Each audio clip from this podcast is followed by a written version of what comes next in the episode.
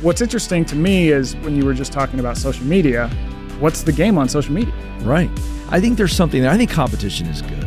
But I wonder if even in competition, we don't develop some unhealthy cravings. I've been all over the world, and I can tell you that once you hit a certain point in money, I haven't seen that much of a correlation between happiness and money. Humans are amazing in our ability to explore. Mm-hmm. All these things happen that will allow you to navigate that decision and turn it into the right one. That, that's it. I mean, that's what we talk about all the time. I know that when you do this type of research type book, I mean, there's there's opinion books, and, and then there's a book like this where I love, and you're, you're a guy that's known for digging. Well, how did it change you? Journalist, professor of psychiatry, and multi best selling author, Michael Easter is my guest. He was saving us from the comfort crisis in his last book, and now he takes on our scarcity brain. This will guarantee that you grow if you listen and do what he tells you to do. Let's go. All right, Michael, let's get right to it. So, you dug into the science, that's what you're known for. Where does scarcity come from? This goes way back, you say. Oh, this goes way back. I mean, we so in the book I asked the bigger question, which is, you know, everyone knows everything's fine in moderation. Well, why can't we moderate? Right. Right. and it often goes back to um, how humans lived for all of time. Yeah. Which was in environments where everything you needed to survive and thrive was scarce. Everything Mm-hmm. from food to stuff to information to even the number of people that you could influence, all scarce, all hard to find. And so if Mm-hmm. you were the type of person who tried to over acquire all of those when you had the opportunity, that would give you a survival advantage. And we still have that sort of old DNA Right. in a time where we are surrounded in an abundance of all these things we're sort of built to crave. And it often leads us into Right. trouble. Okay, so here's what I ask you: Is it as simple as uh, the the science of?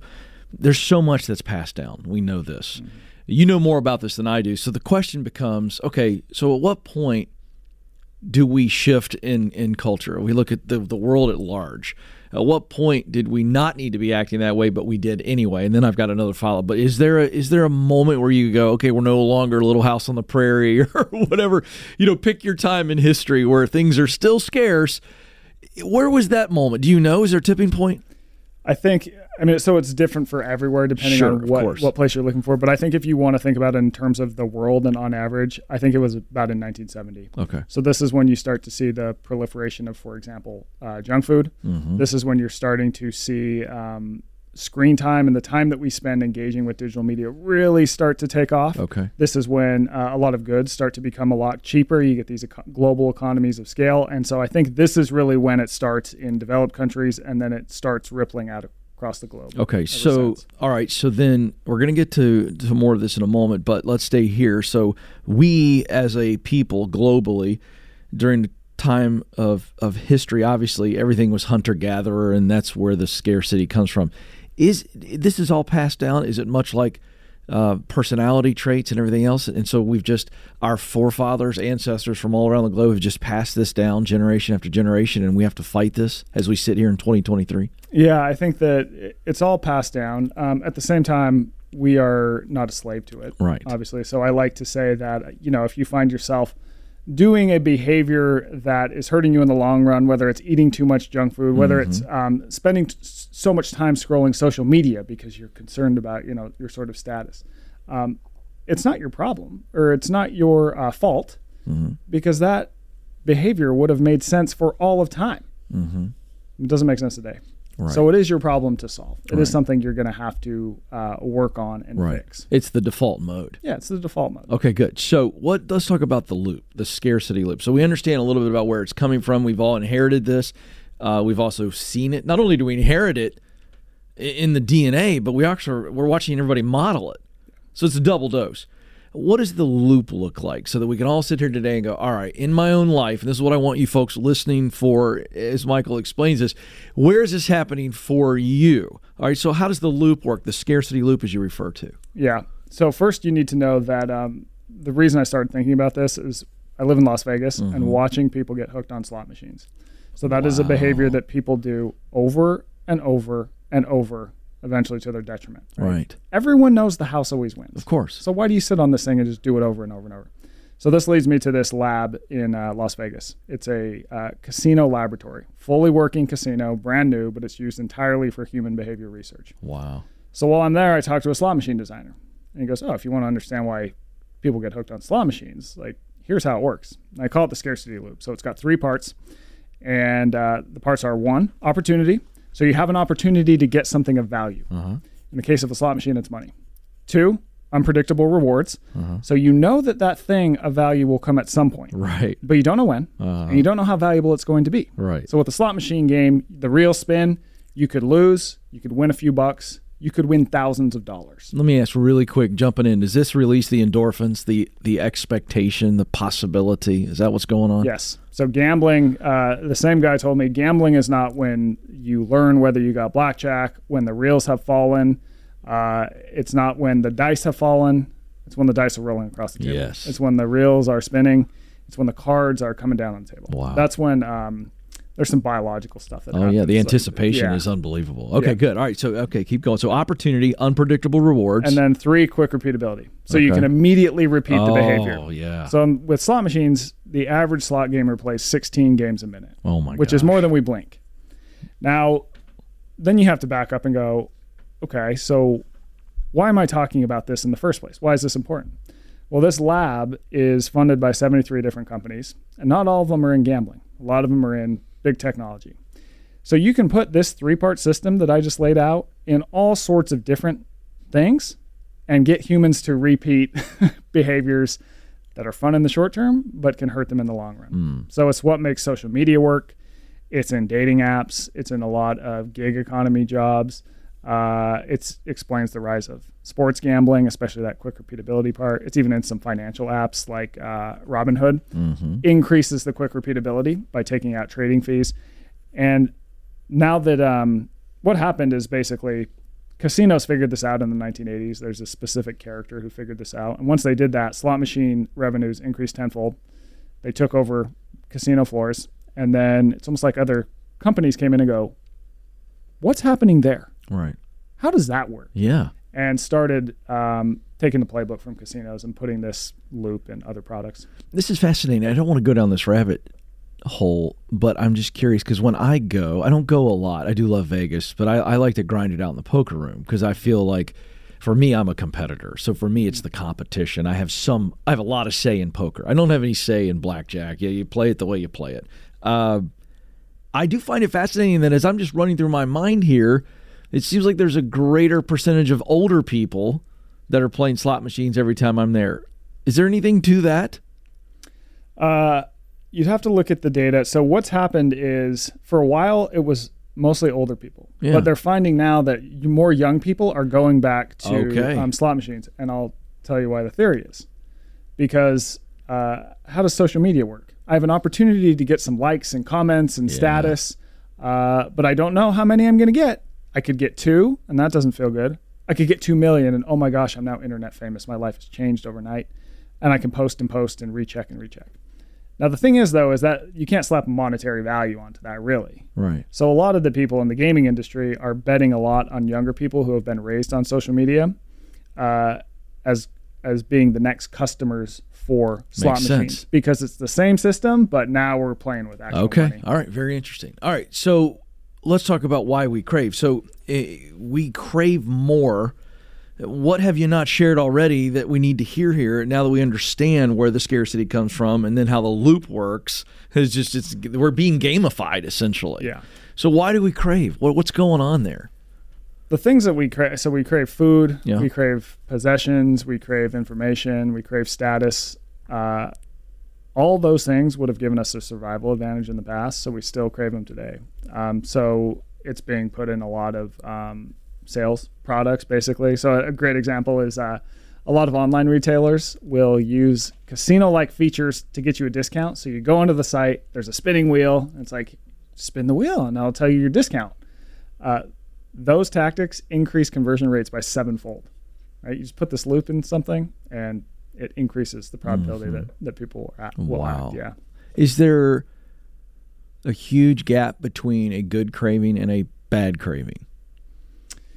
You know, I guess it kind of depends on what it is. You could teach yourself to crave vegetables. That doesn't seem bad, Mhm. right? But I think when you look at sort of where we default, um, we do tend to default to things that today maybe aren't as good for us. Right. So we crave junk food, and the reason is because in the past, if you if you craved calorie dense items, if you loved the stuff that had a lot of calories, you would probably gain weight, and then when the next inevitable food shortage came, you would probably survive that. Right. So that still gets applied today to a world where we've Right. got 7-Elevens and McDonald's and grocery Right. stores on every street. But we should be craving connection with good people, connection with our families. We should be craving good books, biographies, whatever. I mean, I'm a biography junkie, so that's a biased uh, suggestion. But but, but there, it seems to me that that there are good cravings and bad cravings. Yes. Yeah. So is there a big difference? And and in, what, does a good craving have the potential to become a bad craving?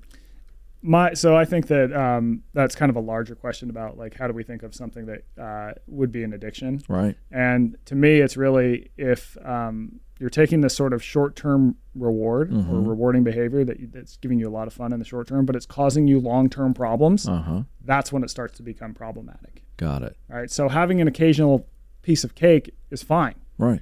If you're having cake all the time and now you find yourself with diabetes, Yeah. well, it's caused you a long-term problem, and now we need to unpack that. Right. Could be purchases. Right. right? A lot of people will find, um, will go on Amazon Prime just because they're bored. It's like in the past, if you were bored, you would have to figure out something else to do, or Yeah. you would have to get in your car and physically go down to the Target or the Walmart, and you'd right. have to walk the the aisles. There were all these barriers to entries for time, Yeah. so there wasn't quick repeatability. Right.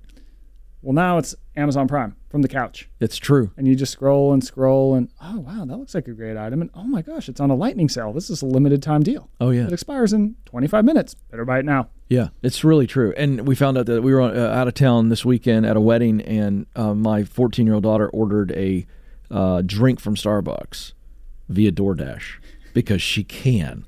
It was her money, right? So she's going to learn some hard lessons if she keeps doing that. But I was like, you got to be kidding me. These kids, that that's out of my mind as a 14 year old. That doesn't that doesn't even exist. So, uh, so I want to get to this because I know you address this. Um, how do we properly analyze our cravings like to make sure that we know wait a second this is this is not a occasional piece of cake this is deeper than the cake there's something under the craving what did you learn because you went deep into this yeah i i did learn that a lot of times that we fall into these loop behaviors it's often to sort of distract ourselves from un- some underlying problem yes now i'm going to pull up some crazy animal research Right. uh, there's this guy who is named Thomas Zentall. He's a s- psychology researcher, and he does a lot of research looking at pigeons. And this guy has basically, um, he can get a pigeon to become a degenerate gambler like very fast. so what he does, he takes these pigeons from these uh, their cages, which are these kind of small cages, and he gives them a choice of two games. The first game, um, they peck a light. Every other time they peck a light, they get a predictable amount of food, 15 units of food. The other game, it's more like a slot machine where you know they peck, peck, peck, nothing, uh, and then they get a win, and so they get, but they get 20 units. Now, if they play game one, they end up with more food over time. Right. So that is the smart thing to do. right But 97% of the pigeons, they play the game that's like a slot machine. And so why is that? So he's like, I don't know. One day he ends up putting these pigeons in this big cage that is like stimulates the wild, the wild environments that they would live in. They have to work. They have to do the work that pigeons are designed to do. They got to build nests. They go up on cliffs. They socialize a bit. They got to do the things that pigeons are just have been doing forever. Then he puts them back in the cage and gives them the option of the game that gets them more food overall, the smart one, or the slot machine game. And they all start playing the better game, the one that gets them more food over time. So his idea is he then turns it right there. He goes, So when you look at humans, hmm. when we aren't doing um, the right work that's giving us the, an ideal amount of stimulation, yes that's getting us to do the things that we are designed to do, yes we start to look for stimulation from other places. oh wow we gamble, uh, we buy too much crap online, we overeat, people will do drugs, they'll drink. I mean, there's a name any behavior that people get themselves into trouble with. And it is often just because we have a mismatch with how we're living and how we're supposed to live. That that's it. I mean, that's what we talk about all the time on Yeah. this show. Like, if you aren't making that unique contribution that is that you were designed for, to where you get that healthy response, then you are going to absolutely go the other way. Yeah, you're going to look for it somewhere else. Wow. And unfortunately, we live in a world where there's a million different oh, options Oh, where you can find it of options Sure. that are not great for you. yeah, and we've also been told for generations that work is kind of supposed to suck. Yeah, you know, it's kind of like, oh, just get yourself a decent salary, and you hope you get a four hundred one k. Yeah, and I do a lot of traveling for my books, and I've been all over the world. And I can tell you that once you hit a certain point in money, I haven't seen that much of a correlation between happiness and money. Of Right. course, you need enough that you have enough, Right. You have all your survival needs met, but the difference between you know, say seventy thousand dollars a year and seven hundred thousand dollars, I don't see a huge difference in those groups. Yeah. Enough to be able to say seven hundred thousand dollars is one hundred percent the answer, one hundred percent. That's exactly right. I mean, we've all heard the horror stories of of seven figure earners committing suicide, getting hooked on drugs. They're searching for something, they're not getting it. In the, in the high profile job. Mm-hmm. Fascinating stuff. This episode is sponsored by BetterHelp. Don't we all need help being better? And they're great at it. You know, we all carry around a lot of stress from our family life and our professional life, and it can just hit us at the same time big stuff, small stuff. And we can talk to our friends, or maybe you have a great relationship with a leader at work or a coworker, but you may not feel comfortable telling them everything. I know I wouldn't. And when we keep things bottled up, it will eventually leak out, and it's really negative. But therapy, it's a safe space to get everything off your chest with an unbiased professional and figure out how to work through the stuff that's weighing you down. So, if you've thought of therapy before, you're thinking about it now, please try BetterHelp. Therapy isn't just for people who've gone through trauma, it's great to build skills, to become better personally and professionally. And BetterHelp is flexible enough to fit your busy schedule because it's completely online. All you do is fill out a short questionnaire to get matched with a licensed therapist. And you can switch therapists at any time for no extra cost. It's time to get stuff off your chest with BetterHelp. Visit betterhelp.com slash Ken today to get 10% off your first month. That's betterhelp, H-E-L-P dot com slash Ken. Okay, to that end, I want to talk about influence because that's one of the topics in the book. Um, and I love how you opened it up. Influence has now become like, you know, that's a beautiful word that has so much depth to it. And now it's become a title for people Yeah. who have large followings on social media.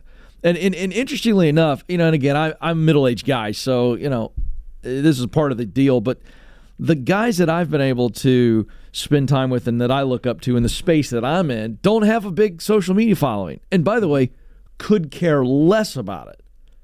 Uh, those are the men that I have been influenced by. But now an influencer is somebody who shows up and is playing a video game online.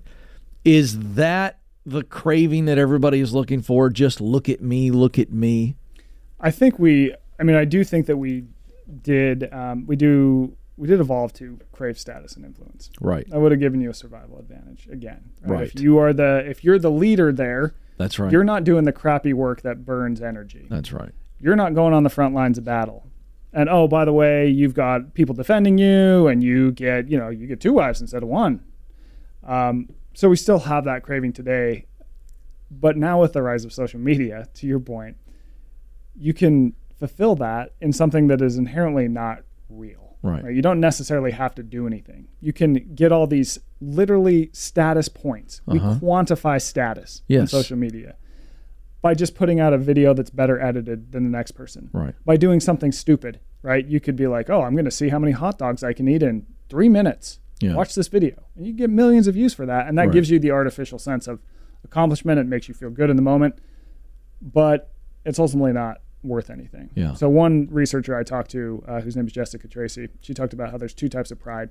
Um, you can think about it as earned pride and unearned pride. So pride that you earn is when you've actually done something great Uh huh. and you know it yourself. Right. Like you're like, I've accomplished something big. I feel great. Now, if other people happen to see what you accomplished, great, you get some bonus points. This is like extra credit. Right. Unearned pride is when you haven't done anything, but you're boasting like you've done something great. Yeah. And I think that social media gives us a uh, a lane, a very easily accessible, big, high profile lane for that. Yeah.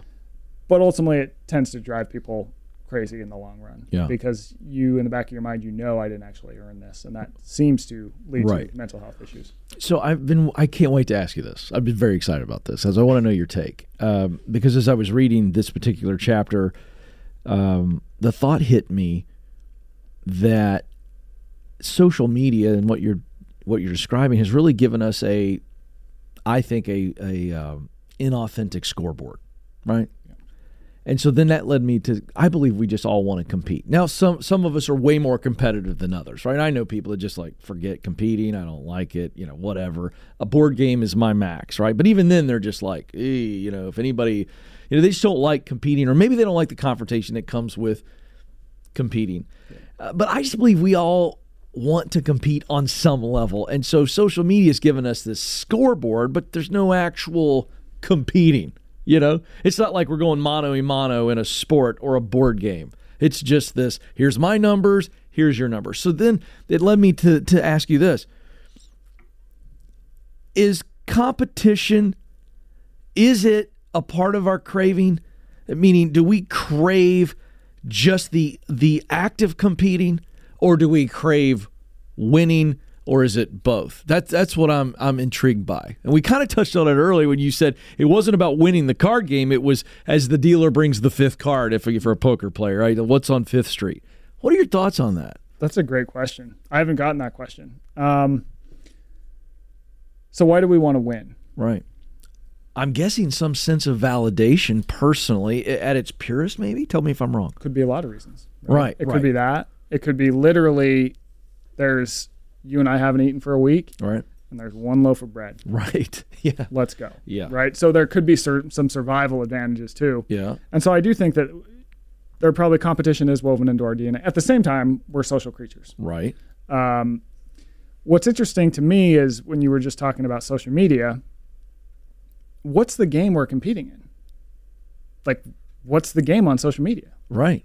It's just to get these random points, right? Exactly. And the problem is, is I think that that can change your behavior because you start to go, okay, if the game is to get points, I need to behave a certain way on social media to get points. So, what get what gets points on social media? It's controversy. Yeah. It's trying to dunk on people. It's being negative. Yeah. It's stupid stuff. Right. That is often at odds with what you actually want to do with your life Right. right? So if you think of something like Twitter, it's supposed to be for discussion. Now, the point of a discussion is that there's a lot of points, Yes. right? There's uh, to understand someone, to be understood, to empathize, to commiserate, to be at, to on and on and on and on. There's like hundreds. Yes. When you put discussion on Twitter, people fall into the game of scoring points, of getting the retweets, of getting the followers. And the way you get that is often at odds with all these different goals of discussion.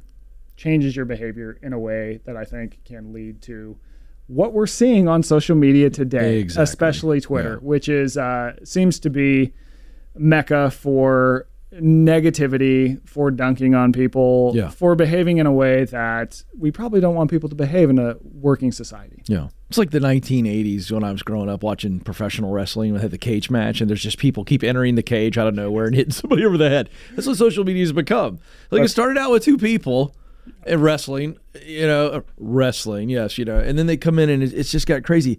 Because I, the reason I asked you that is I, I, I think there's something there. I think competition is good, um, but I, but I wonder if even in competition we don't develop some unhealthy cravings, you know, versus like I'm going to give my best and I'm going to measure myself against someone else. To me, that's a positive of competition.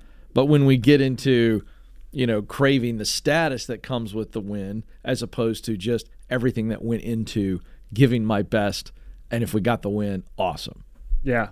And I think so seeing where you fare socially like via competition, I think can be good, it can be informative, it can also be limiting. So why do they put blinders on racehorses? To keep them focused. To keep them focused. Yeah. Because if you're looking at where the other horse is, you slow down and you don't win the race. Right. And so sometimes I think if you're comparing yourself to others, um, that can maybe help propel you in one direction.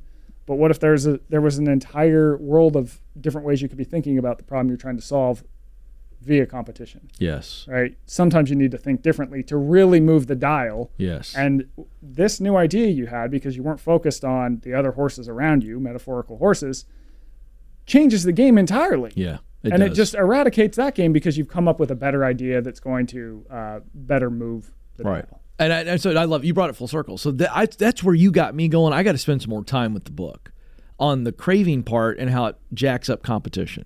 Yeah. Because I think competition is good. Yes. I haven't figured it out. But I was like, I, I just like, I'm sitting there going, to me, it all comes back to the very topic you spent so much time on. I think craving is where competition gets off. You know, but I, I, I did have to ask you this because I, I've said this. Uh, we, we spoke at the same event recently, and, and honestly, it was just one little thought, and we built we what, what we had eight minutes. We had to share our thought, and so I was like, okay, what's this one thing? And what I'm seeing in the world of work, Michael, is is the the long term effect in our society of rewarding kids for participation. Mm-hmm. And I really am seeing that because you could lose 10 soccer games in a row and you got a trophy. So you thought, well, if I just show up and play the game, I'm going to get rewarded. And now you're in the workplace and you're genuinely, and this is not a critique. This is a this is a com this is like this is happening. You're genuinely upset when you don't get a raise or a promotion in the first 6 months to 12 months. It it does have and that's where I'm at on this idea of what are we craving and then as parents and influencers what are we giving young people to where their appetite now becomes a craving? And I, so I, that was more of a less of a question, but it leads me to this appetite. You talk about craving. How do we do we reset our cravings by resetting our appetites? Yeah, I think so. Um, so there's a there's a great uh, quote in the book from the researcher Robert Sapolsky, and he basically said that you know the way we're designed. He basically said if engineers designed us as we got enough of what we needed, we would want less. Mm-hmm. But that's actually not the case. As we get more and more, we want even more and more. So what happens is that you know the pleasure of today becomes a boredom tomorrow, and then it's eventually going to never be enough. And so we're constantly advancing the goalpost on wanting more. So to bring it back to what you said about um, you know participation trophies and how that's affecting the workplace, I do think that if you have set a young person up to have expectations about you always get something good, you always get the reward, you always always always get the reward. It's like my dog giving him treats A hundred percent. right? If I give him a treat every time he, he sits, even if it's a half sit, Right. it's like, oh, well, his butt just kind of dropped down a couple inches. Give him a treat. That's great. now he just starts to kind of go, eh, Right. Yeah. eh. Uh-huh. It's, it's behavior seen across all Yeah. species. You're going to put in the least amount of effort to get the reward. And if you're rewarding the least amount of effort, why would you ever put in effort? Like that's just, yeah. just only makes sense. Yeah. So it really needs to be matched to rewards need to be matched to what you want it to be. Yeah.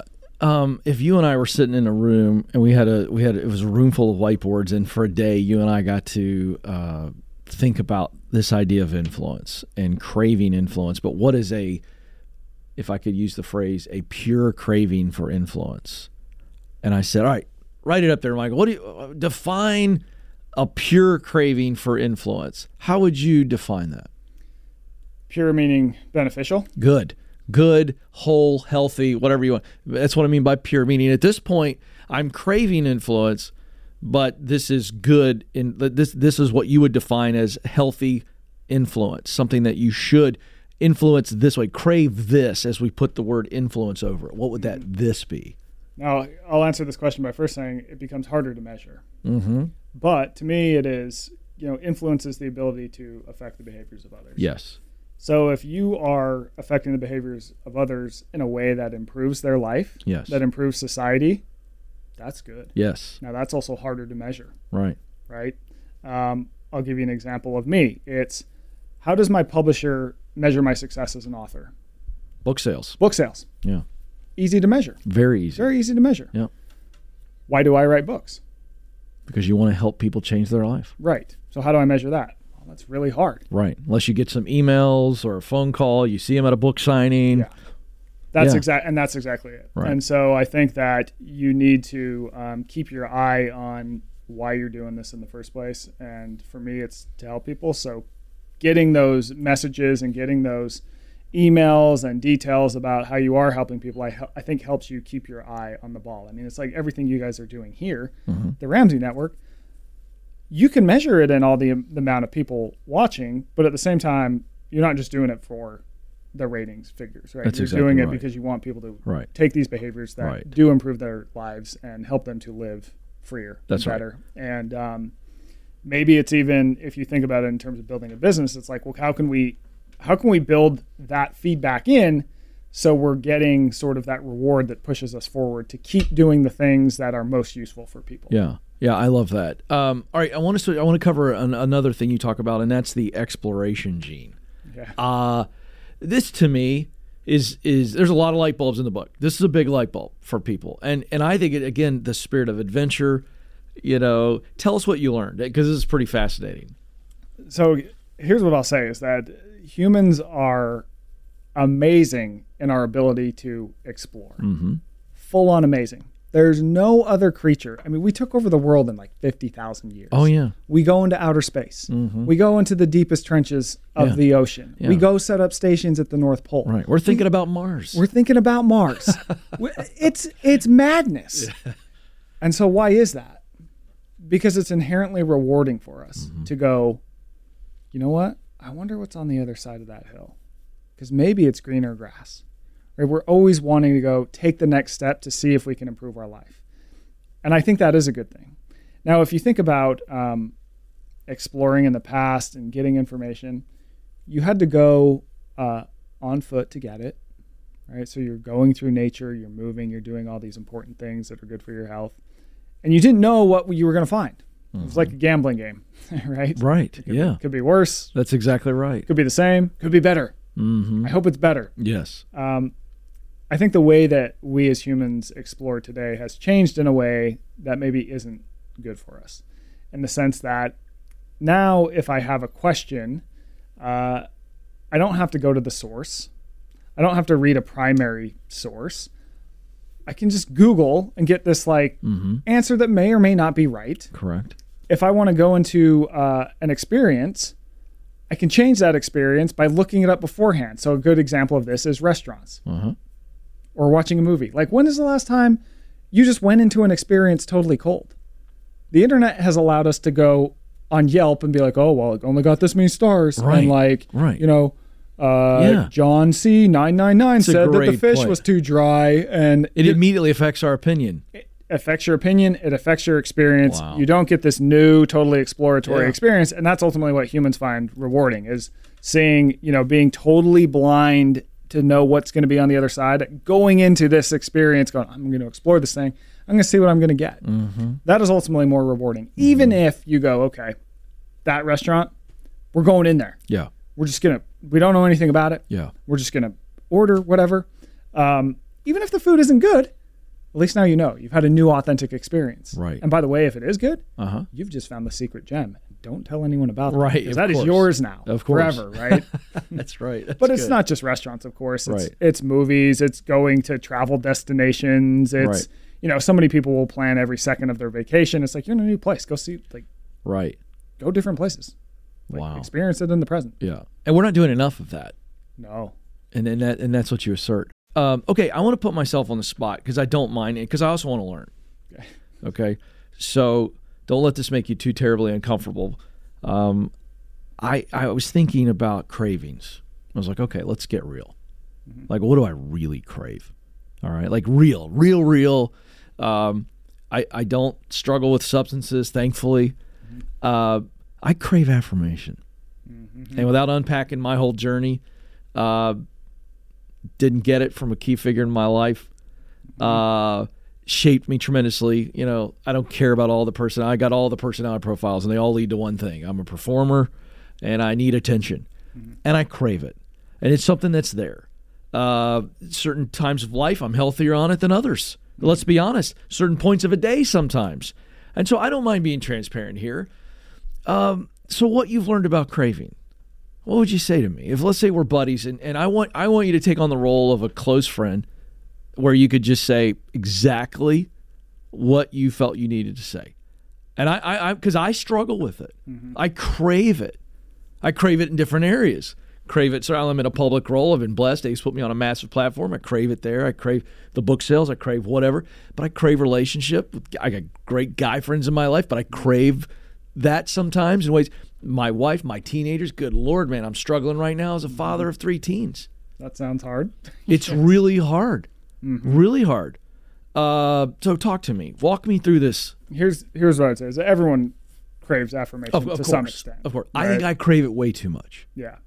So this reminds me of uh, there's a chapter on the book on certainty.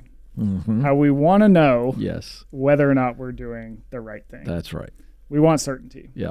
right? So the worst thing that can happen to us is if we just go, yeah, I don't know. There's like this Mm-hmm. gray area. We hate the gray. We want things black. We want things white. Yes. So when we do anything, if we don't get this feedback that's very clear, it's uncomfortable because we're like, well, did I do the right Where thing? Where do I stand? do the right thing? Yeah. There's this ama- there's this crazy study where uh, people chose to receive an electric shock rather than sit and have to wait for a while and have a 50-50 shot at being shocked. So they're like, just get it over with. Oh, because sitting and being uncertain right. is actually worse than the shock. Hmm. And so when I think about affirmation, you're getting certainty, right? yes. So someone says, You did awesome on this. Hey, you did great on this. Right. Hey, your ratings have come in. They're looking great. Right. That gives you this, okay, Right. Ah, I'm doing the right, thing. And that feels good. And I think we all, everyone craves everything we've talked about, but it's kind of like, you know, uh, like a soundboard dial. Some people Right. have certain levels dialed up, other people have others. And it often, to your point, it goes back to um, how we were raised, all these environmental Of things. course. Yeah. Um, but at the same time, um, How do I change it, Michael? well, I think there you need. It's not easy. I know, I know. Yeah, how do you like those big questions Yeah. coming your way? Yeah. It started out as not enough praise or whatever, or some negative feedback. And then that began to create this craving for just where do I stand? I wanted it to be this type of standing, but now I think it has permeated me to where it's just standing in general. And we all want that. So, I mean, it's not like I'm isolated here, but there is a nice connection for me there. Yeah. So it's getting below the surface. And, and in the book, you talk about escape, certainty, influence, food, stuff, information, happiness. And so I've taken you to the what we do now, and that's been very helpful for me. So I need to get to a place where I, I've got to be okay not knowing. Yeah, it's ambiguous. There's it's a, that simple. Am I right? yeah. I got to develop a muscle for that. Right. There's a quote in the book that I mean, really just it did a lot for me personally. Um, I found this book at this. Uh, it was a Catholic bookstore in the mountains of New Mexico, and uh, it's just this, there's all these books on the shelf, and I pull out this random book, and it's written by a monk, is the author byline. Didn't use his name. Yeah. Written in the 1800s. The person was living in a cave, and it's you know it's maybe a hundred something page book, but there's a line in there where he talks about these themes, like we're never going to know that life is ambiguous, um, and it's kind of an abyss. Life can be an abyss. There's like hardship. You don't know like if you're doing the right or wrong thing, but by not just being willing to go into that, you're missing a lot. So he wrote, "You risk so much by hesitating to fling yourself into the abyss," and I've always thought about that where you have uncertainty it's like i'm gonna i'm gonna be okay with that i'm gonna go ahead with this thing even though i know i'm not i know i'm not gonna get this perfect answer around it i know i need to do this slightly difficult thing even if it's not like perfectly scored or i'm not gonna have like yeah you did great you know and um i don't know that's just really Yeah. affected my how i view how i view every, everyday things Yeah. big things small things Yeah. All these kinds of things And I, I did a quick follow up here. You really do reveal in the book. I mean, there is a way to under once we understand these cravings, there's a way to rewire our cravings. Yes. Do you come away from this research in this book feeling positive, feeling hopeful? Yeah. Well, so I think there's two sides of that. So on one hand, uh, technology is making this scarcity loop even better Yeah. over time, Yeah. which is a little bit scary. At the same time, we know how to get out of it, and we've known since the 50s. Uh, you can change or remove any one of the three parts in whatever behavior uh, a person is doing, and uh, that you're doing to excess, and that'll usually reduce the frequency of the behavior. So, for example, if you can just slow down a behavior, like the example I gave with shopping, Yeah. Right. well, in today's age, you don't have to buy everything on Amazon Prime. Like, Right. If you want something, be like, okay, I'm going to put it on a list, and next time I go to the store, I'll get it then. And you might even find that by the time you get to the store, you're like, do I really actually need this thing I was planning to buy? Mm-hmm. You know, so just slowing down the frequency that you can repeat a behavior, changing why you, you're doing it in the first place. Um, all these things I think can can help us. What did you personally walk away from? Uh, did did it change you? Did this book change you in any way? Oh, totally. Yeah, a lot. Um, Share maybe one thing that maybe uh, that you didn't expect, or I don't even care. I just want to know how it changed you because I I I know that when you do this type of research type book, I mean, there's there's opinion books, and, and then there's a book like this where I love, and you're you're a guy that's known for digging. How did it change you? I think it um, I think it made me more aware of my everyday behaviors and ask why I'm doing this thing in the first place. Yeah. You know, so whether it be uh, I don't know, spending too much time on like social media or something. Sure. I can now go, oh, I'm doing this because I was stressed out and this is like a just an escape for a while or I was bored. But is there another t- way I could spend my boredom? And also realizing that, you know, when like I said before, it's like when you do a lot of these behaviors, uh, it's not necessarily your fault because we are sort of wired to crave and wired to fall into these behavior patterns. Uh, but it is your problem to solve. And so I also I have to take agency. One thing I learned about in this book is that I think that humans uh, have far more agency and are far more capable of change Yes. than we realize, despite many current cultural narratives that tell us like you know you're this way and this is who you are and this means that you're going to do this and Right. be this it's like no you can reinvent yourself on a dime it just depends on what story am i going to tell myself about the situation that i'm in Wow, I love it. Good stuff. Well, uh, a final word, uh, and I love to do this. Love to put you in the position of people that are listening to this are they listen to the show because they want more influence. I believe in a positive way. They want to make that contribution that they believe they were born to make, and maybe they're in a season of frustration. Maybe they're just. Uh, they, they just feel like maybe they're craving the wrong stuff, and, and as a result, maybe that's playing into their frustration. Uh, they're not where they want to be. There's a gap. What would you say to them?